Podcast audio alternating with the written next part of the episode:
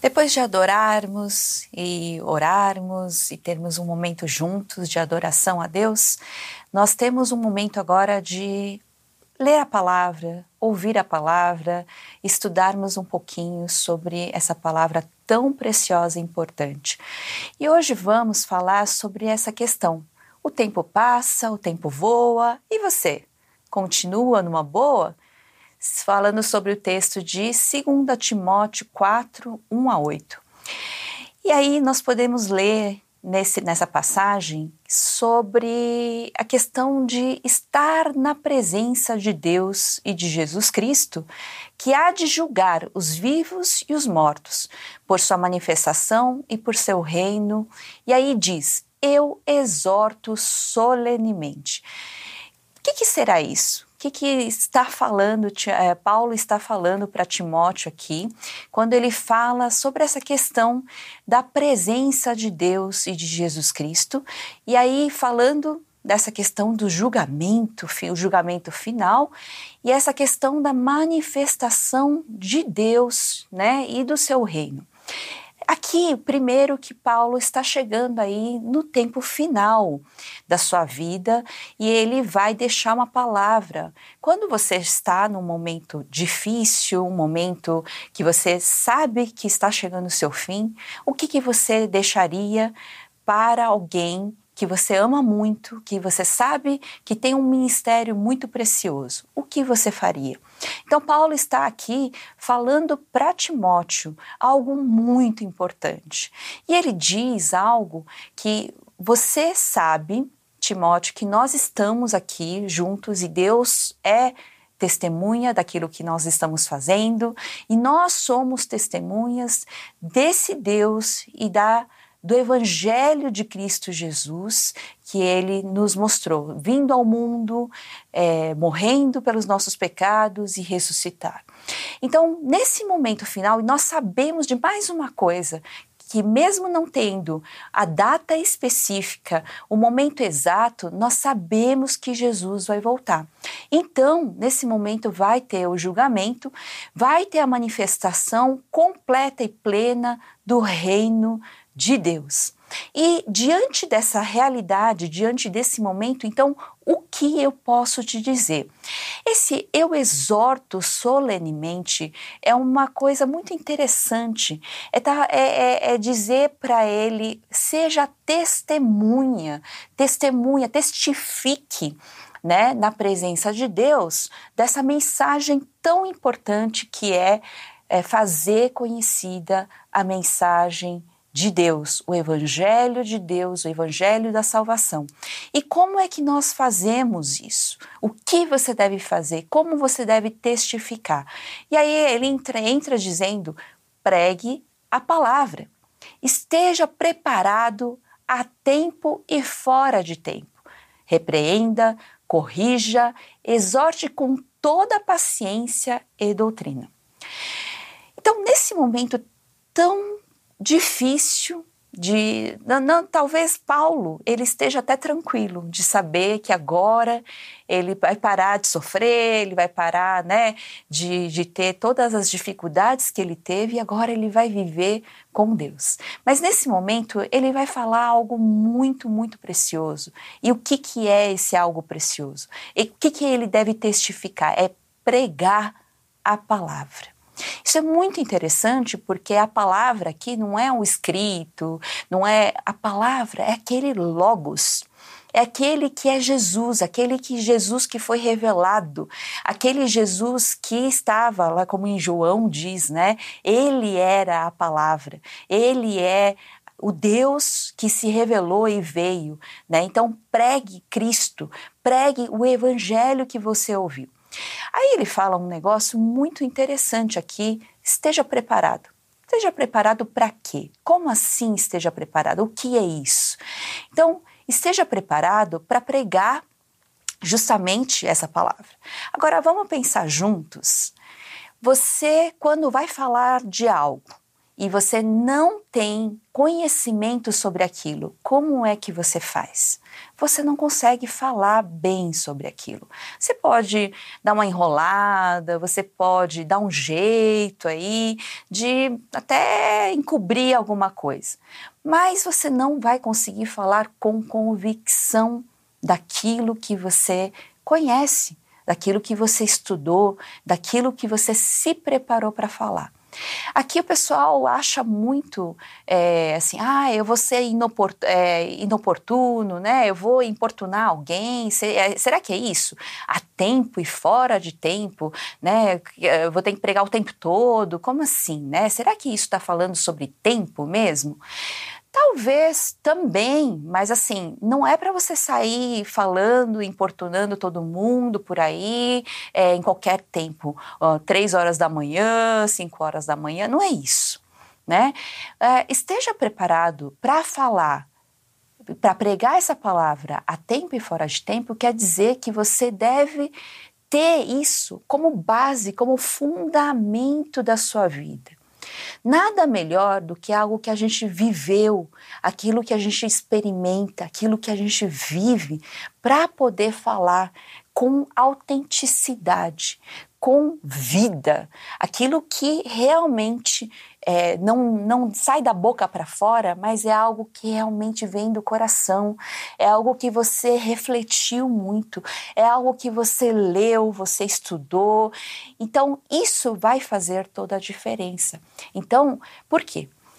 É, às vezes a gente, por exemplo, nesse momento eu estou falando com vocês, provavelmente, e com certeza, eu estudei esse trecho, essa palavra, para poder falar com vocês. Em muitos momentos, quando nós temos que pregar, quando nós temos que falar ou em algum momento, nós nos preparamos para aquilo. Mas será que é só nesse momento que precisamos nos preparar? Não. Os melhores momentos para falar do Evangelho, para testificar da nossa fé, para falar sobre o que Cristo fez por nós, são momentos inusitados, são momentos que a gente nem imagina que seriam para aquilo. Por exemplo, algum café, um almoço onde todo mundo está assim descontraído, com uh, sem é, obstáculos, né, sem sabe, sem defesa para aquilo, e às vezes surge uma dúvida genuína. É nesse momento que você pode compartilhar da palavra, quando você conhece e você está preparado para aquilo. Então, pregar a palavra não quer dizer que você tenha que estar na frente de multidão para falar, não quer dizer que você tem que pregar, sair pregando a toda hora, a todo tempo, sair gritando por aí, mas quer dizer que você tem que estudar, você tem que ter conhecimento e vivência desse evangelho tão genuíno, para que aquilo seja um fundamento, para que saia de você naturalmente em qualquer momento que seja necessário, em qualquer situação que seja uma oportunidade né, de pregar esse evangelho tão importante tão precioso. E aí, é, o que, que é isso? Está chegando o tempo, o tempo do fim, mas não só, talvez, é, esse tempo do fim do mundo, mas a nossa própria história. A gente não sabe. Há pouco tempo, há é, menos de dois meses, eu perdi meu irmão. Né? Ele faleceu, mas foi de um dia para o outro. Ninguém nunca imaginaria essa perda. E claro que dói muito, sentimos muitas saudades, mas sabemos que ele está com Deus. E isso me faz refletir muito, isso nos faz refletir muito a questão do tempo. Quanto tempo eu tenho aqui na Terra? Quanto eu tenho, tempo eu tenho para fazer o que eu devo fazer, cumprir a minha missão, porque eu não acredito, pelo menos, que é, a gente vem ao mundo simplesmente por vir. Nenhum de nós está aqui sem fazer nada, sem simplesmente assim veio do nada e vai do nada. Não, nós temos sim uma missão a cumprir. Nós temos sim um motivo, um propósito que Deus nos colocou aqui na Terra e vamos viver esse propósito. Não sei se isso vai durar um dia, e não sei se isso vai durar um ano, um mês, é, dez anos, cem anos. Não sei qual é o seu tempo e qual é o meu tempo. Mas é, é importante que nós vivamos esse tempo bem e fazer o bom uso do tempo que nós temos aqui, como se fosse o último. Vamos viver como se fosse o último momento. Vamos viver intensamente e aquilo que nós temos que fazer nesse tempo não é para você sair desesperado, é, para tentar fazer alguma coisa. Não. O importante é que a gente se coloque diante de Deus, se coloque realmente à disposição de Deus, colocando as prioridades na nossa vida, que é Deus, e é essa missão que nós temos de falar do Evangelho de Cristo, de, que, de como Cristo veio a esse mundo trazer vida, tirar a gente das trevas, do pecado, da destruição final e levar essa mensagem de vida, de graça para as pessoas. Então, não é uma questão que dá para você fazer qualquer hora e qualquer momento. Talvez você não tenha oportunidade amanhã. Então pense nisso. Talvez algum momento que você queira dizer eu te amo, algum momento que eu queira, você queira falar alguma coisa importante, seja tarde demais. Então, é sim uma questão de vida ou morte. Então, a gente tem que viver essa questão de testificar de Deus, de testemunhar de Deus. Por que, que isso é tão importante? Se a gente não vive o Evangelho, se a gente simplesmente conhece assim da cabeça, a gente não tem vida de verdade. A gente não tem paixão por aquilo que a gente está falando. Quando a gente vê algo, quando a gente tem certeza daquilo, quando a gente vive algo, a gente quer apresentar isso de alguma forma para as pessoas. A gente tem um desejo de falar que a gente não consegue ficar calado, a gente precisa falar. Quando a gente entende que ser testemunha de, de, de alguma coisa é ser responsável pela veracidade desse testemunho. Se a gente levasse mais a sério o que a gente fala para as pessoas, se a gente levasse mais a sério as coisas que a gente pergunta, as coisas que a gente pensa e as coisas que a gente fala para as pessoas, seria muito melhor. Porque a gente falaria aquilo que realmente é importante. A gente teria responsabilidade sobre aquilo que a gente está falando, porque isso pode trazer vida, mas também pode trazer morte. Você pode levar uma pessoa a ser destruída, talvez uma transformação para o mal. Às vezes, uma palavra que você disse trouxe, machucou uma pessoa. Mas também a gente pode testemunhar de Cristo. Isso pode trazer vida, pode trazer uma transformação que vai mudar completamente a vida dela que estava nas trevas e vai ser levada para a luz. Então, a responsabilidade. Tanto é que Paulo usa essa palavra falando que Deus é minha testemunha. Então, Deus está olhando, a gente sabe disso, mas a gente esquece muitas vezes, enquanto a gente está vivendo, que Deus sabe de tudo. Deus está vendo tudo. Então, como nós temos de viver a nossa vida e o que temos de falar e testificar. Então, pense bem nisso, né? E a gente tem que ser fiel realmente àquilo que é fato aquilo que é a palavra de Deus de verdade. Às vezes a gente fica, né, buscando coisas, é, criando coisas, e a gente vai falar, entender por que Paulo como, continua falando aí sobre algo que é a sã doutrina, né? E aí ele diz, antes disso, ele fala: repreenda, corrija, exorte com toda paciência e doutrina. O que, que é importante nisso? é que quando a gente tem essa responsabilidade, a gente entendeu a verdade do Evangelho, repreender não é algo ruim, porque a gente vai repreender com amor, com sabedoria, baseado e fundamentado nessa palavra.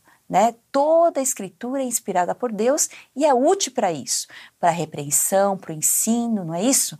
Então a gente vai poder corrigir, mas não porque eu quero colocar a minha vontade e falar, olha, o que eu acho é isso. Não, não é isso. A gente vai aprender a corrigir se aquilo é fundamento da nossa vida, se a palavra é nosso fundamento, a gente vai aprender a corrigir conforme a palavra. De novo, com amor, e sabedoria.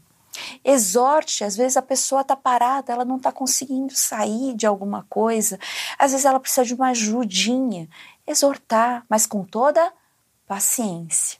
E doutrina, com essa palavra da verdade, é, fundamentando tudo isso.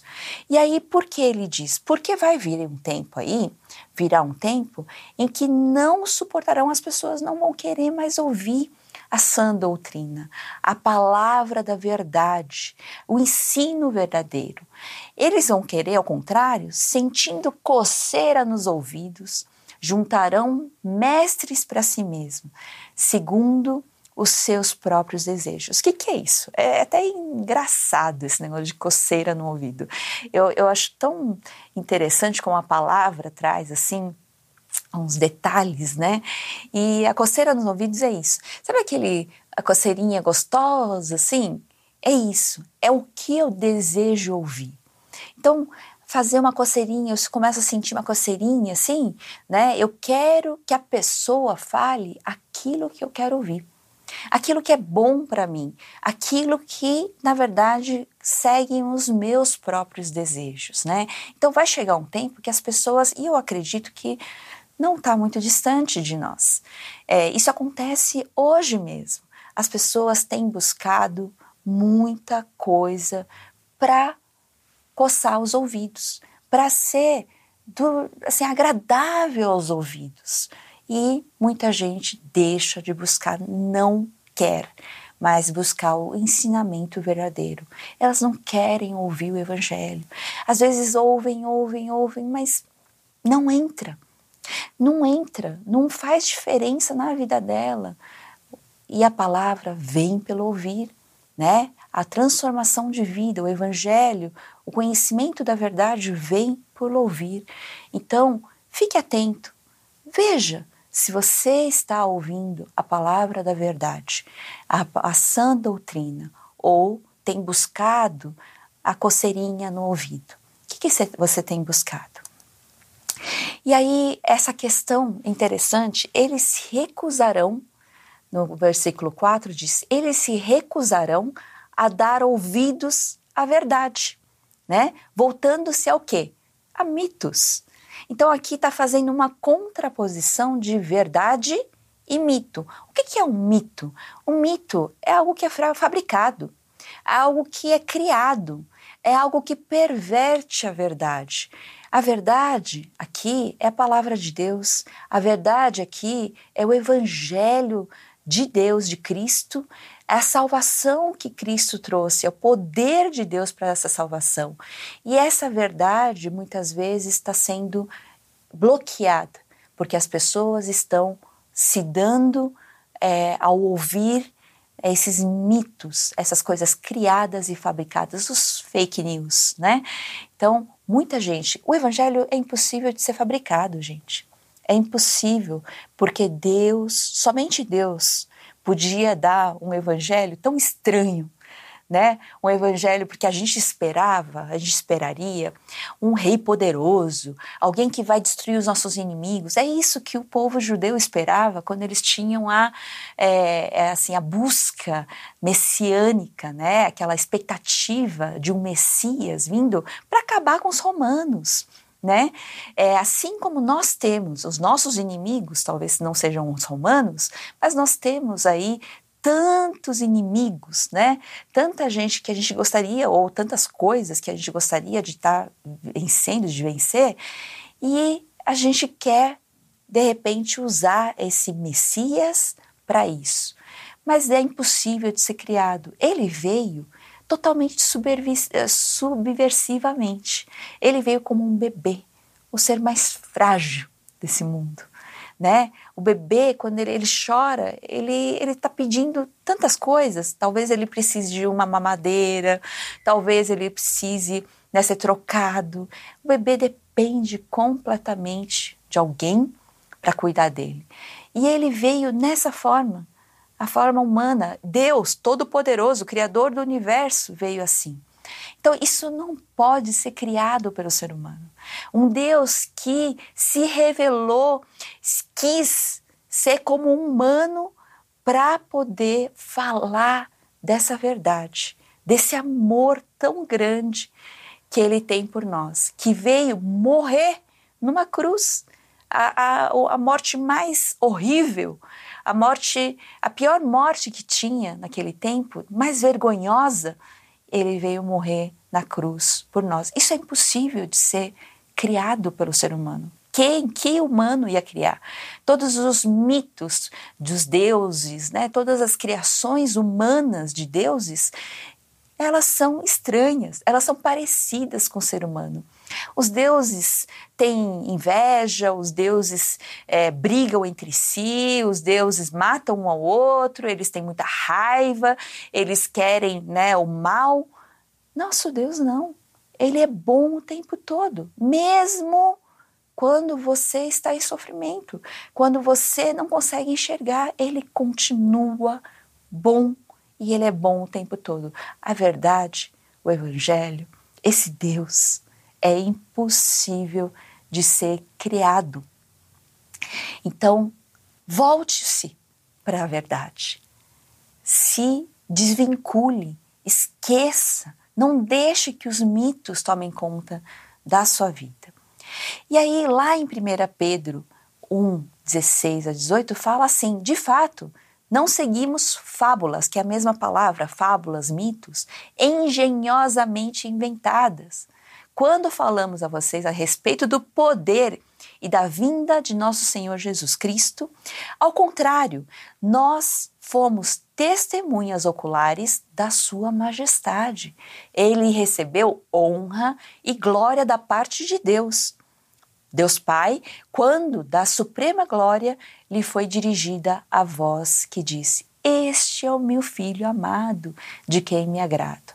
Nós mesmos ouvimos essa voz vinda dos céus quando estávamos com ele no Monte Santo. Tá vendo como Pedro, ele consegue ser uma testemunha viva, porque ele viu aquilo, ele viveu aquilo e aquilo está dentro dele. Então ele não pode parar de testemunhar desse Jesus, de, desse evangelho e desse Deus tão maravilhoso. E aí no versículo 5, continuando, diz: Você, porém, isso diz a Timóteo, seja moderado em tudo, suporte os sofrimentos, faça a obra de um evangelista, cumpra plenamente o seu ministério. A gente pode achar assim: ah, Paulo está falando, essas cartas são cartas pastorais, né? Então, como Timóteo é um líder, é só para os líderes. Não, essa é a missão de todos nós. Nós, como cristãos, nós, como seguidores de Cristo, nós temos que viver isso. Nós, então, nós, porém, sejamos moderados em tudo, suportemos os sofrimentos e façamos a obra de um evangelista. Então, lembra, pregue a palavra a tempo e fora de tempo. Esteja preparado para isso. Isso você precisa fazer e cumprir plenamente o seu ministério aqui na Terra. O que, que Deus deu para você? Qual é o propósito? O que, que Deus deu como missão? É fazer isso. E aí continua: eu já estou sendo derramado como oferta de bebida. Está próximo o tempo da minha partida. Combati o bom combate, terminei a corrida, guardei a fé. Agora me está reservada a coroa da justiça que o Senhor, o justo juiz, me dará naquele dia. E não somente a mim, mas também a todos os que amam a sua vinda. Então ele está dizendo: Ah, eu estou indo embora, chegou o meu tempo, eu já Mas olha que interessante. Eu já fiz a minha parte. Tem essa questão meio de guerreiro, né? Eu já combati o bom combate, né? Eu já fiz tudo que eu tinha que fazer. Eu terminei a minha corrida, quer dizer, um atleta, né? Que ele fala lá no começo, né? De 2 Timóteo, e guardei a minha fé, que eu continuei fiel. Você sabe que Deus é um Deus fiel e não larga de você nunca. Ele é um Deus que continua sendo independente de você, ele vai guardar a promessa, a aliança que ele tem com você.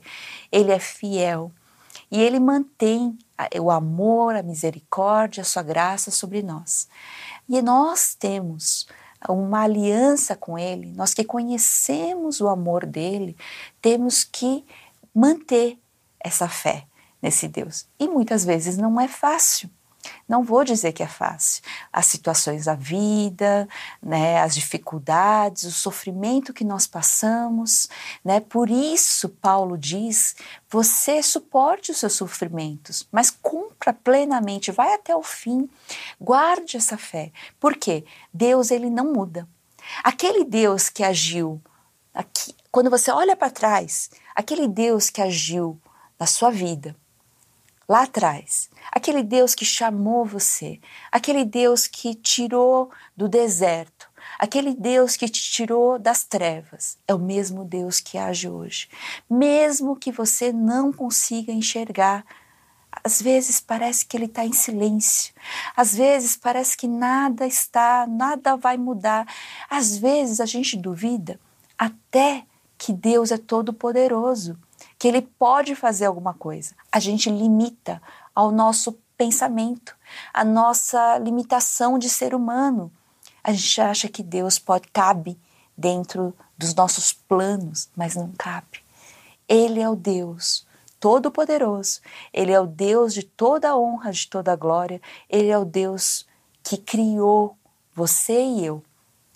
E nós temos que nos sujeitar a Ele obedecer ao que Ele colocou na nossa vida. Por quê? Porque é o melhor. Apesar de parecer que Ele está em silêncio, Ele não está. Ele está no controle e Ele está cuidando de tudo. Então, guarde a sua fé, não só na palavra dele, no amor e na misericórdia que nunca falham e nunca. Ele falou uma coisa muito interessante. Jesus, quando ele foi embora, ele falou: Eu continuarei com você até o fim até o fim. E é isso, até o fim ele vai manter o seu amor, a sua misericórdia, a sua graça, a sua vida sobre nós. E é o que nós temos que manter: a fé, a confiança nesse Deus tão bom, tão maravilhoso, que foi capaz de dar a sua vida, a sua própria vida, o seu filho, né, para morrer na cruz, para nos salvar dos pecados, mas também continua firme, nos sustentando a vida todos os dias. Então, agora, o que, que a gente tem que esperar? É esse fim, a coroa da justiça. Quando ele fala, quando você termina a corrida, você tem um prêmio. Mas não é o prêmio simplesmente um, um galardão, algo assim. Não, é o prêmio de você encontrar com esse Deus todo-poderoso, o justo juiz. Ele vai ter o encontro e ele vai me premiar. Então, o que é melhor que estar com esse Deus todo-poderoso, tão maravilhoso? Muitas vezes, quando a gente vive nesse mundo, a gente perde simplesmente as expectativas. A gente está tão preocupado em viver esse mundo, justamente a sobreviver, ah, tão preocupado em ganhar dinheiro, tão preocupado em ter um currículo né, de 30 páginas, tão preocupado em criar os filhos, tão preocupado que alguma coisa aconteça, então tem que me precaver, tão preocupado com tantas coisas que a gente não tem tempo de lembrar quem é Deus. E por que nós estamos aqui e para onde nós vamos. Então, é tão importante lembrar que corrida nós estamos correndo, o que, que vem lá no fim, porque é a esperança que nos move, sabe? A gente pode até achar que está conseguindo fazer as coisas por conta própria, pelo próprio esforço, mas não é verdade. Quem tem sustentado a sua vida e a minha vida é Deus e a graça dele. Então, confiar nele e esperar, ter a expectativa, a gente tem que voltar a ter isso, a expectativa de encontrar com esse Deus, a expectativa de ganhar a coroa da justiça. Isso ele diz, Paulo diz, não é dado somente a mim, mas é dado a todos os que amam a sua vinda, os que desejam, os que esperam e os que trabalham para que isso aconteça, porque Cristo só vai voltar quando o Evangelho for pregado no mundo todo, para todas as nações, em todos os lugares. Todo mundo conhecer esse Evangelho verdadeiro. Então, o tempo passa. A gente não tem tempo. A gente acha que tem. A gente acha que pode fazer tudo. Ah, pode deixar para amanhã, pode deixar para depois, pode deixar para depois. Mas o tempo voa. A pandemia foram dois anos. Tem, é, tem gente que a gente se encontra depois de dois anos e fala: Nossa, como voou o tempo. Como é que aconteceu 2020, 2021? Nós nem vimos passar. E aí, você e eu, nós vamos continuar numa boa? Não dá, né? Então, o que nós temos que fazer? Primeiro, é conhecer e viver o Evangelho de verdade. Não ficar ouvindo coisas aqui e ali, coisas criadas, mitos, fábulas, criação de seres humanos que não te dão vida, não trazem nenhuma transformação verdadeira, mas viver o Evangelho de Cristo, do Cristo que transforma, dá vida, faz acontecer algo maravilhoso, daquilo que a gente não pode nem pensar, nem imaginar estudar a palavra, porque a gente precisa desse fundamento. A gente precisa conhecer aquilo que Deus deixou, a revelação dele, a melhor revelação que ele deixou, a prova de amor que ele deixou e também as instruções de vida, a melhor forma de viver, na dependência dele, no conhecimento da verdade. Então, é isso que a gente precisa estudar. Não deixe para depois porque talvez não tenha depois. Talvez aquela pessoa que Deus deu a oportunidade de conversar, talvez só aquele momento seja o momento que ela tenha de conhecer a verdade. E você pode ser o instrumento, o canal de bênção, é o canal dessa verdade na vida dela, que pode transformar completamente.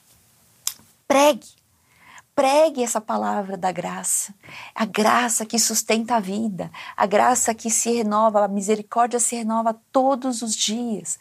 Pregue essa palavra. As pessoas precisam. E não importa se ela tem dinheiro, se ela é muito inteligente, se ela. Não importa. Todo mundo precisa. Então, faça isso. Se você não pode, você não, ah, eu não sei falar, eu não sei, né, comunicar Ache outras formas. A gente tem outras formas de mostrar o amor de Deus, de mostrar essa vida, essa graça. Então faça aquilo que Deus colocou nas suas mãos, aquilo que Deus deu a você, não é para você esbanjar, para você viver de qualquer forma, mas é para você viver esse evangelho. E aí isso, a sua vida pode ser uma pregação dessa graça, desse amor, dessa verdade. E para cumprir, você faça isso para cumprir plenamente, completamente, até que Deus venha a sua cumprir, a cumprir a sua missão aqui na Terra. Então, é muito importante a gente não deixar passar o tempo, não deixar ele simplesmente voar e a gente ficar parado sem fazer nada. A gente precisa viver esse evangelho. E é a, a, a mensagem que esse momento do final da vida de Paulo, falando a, a, um discípulo, a um querido irmão em Cristo, Timóteo, eh, diz aqui em, em 2 Timóteo 4, 1, 8. Então, vamos fazer é, alguma coisa? Sair do nosso lugar, conhecer essa palavra profundamente e viver ela plenamente, é, viver a missão plenamente. Deus abençoe vocês e que a gente conheça profundamente esse amor, que a gente não pare de falar desse amor, dessa graça, porque a gente não aguenta, né, quando a gente conhece de verdade. Deus abençoe. Boa semana.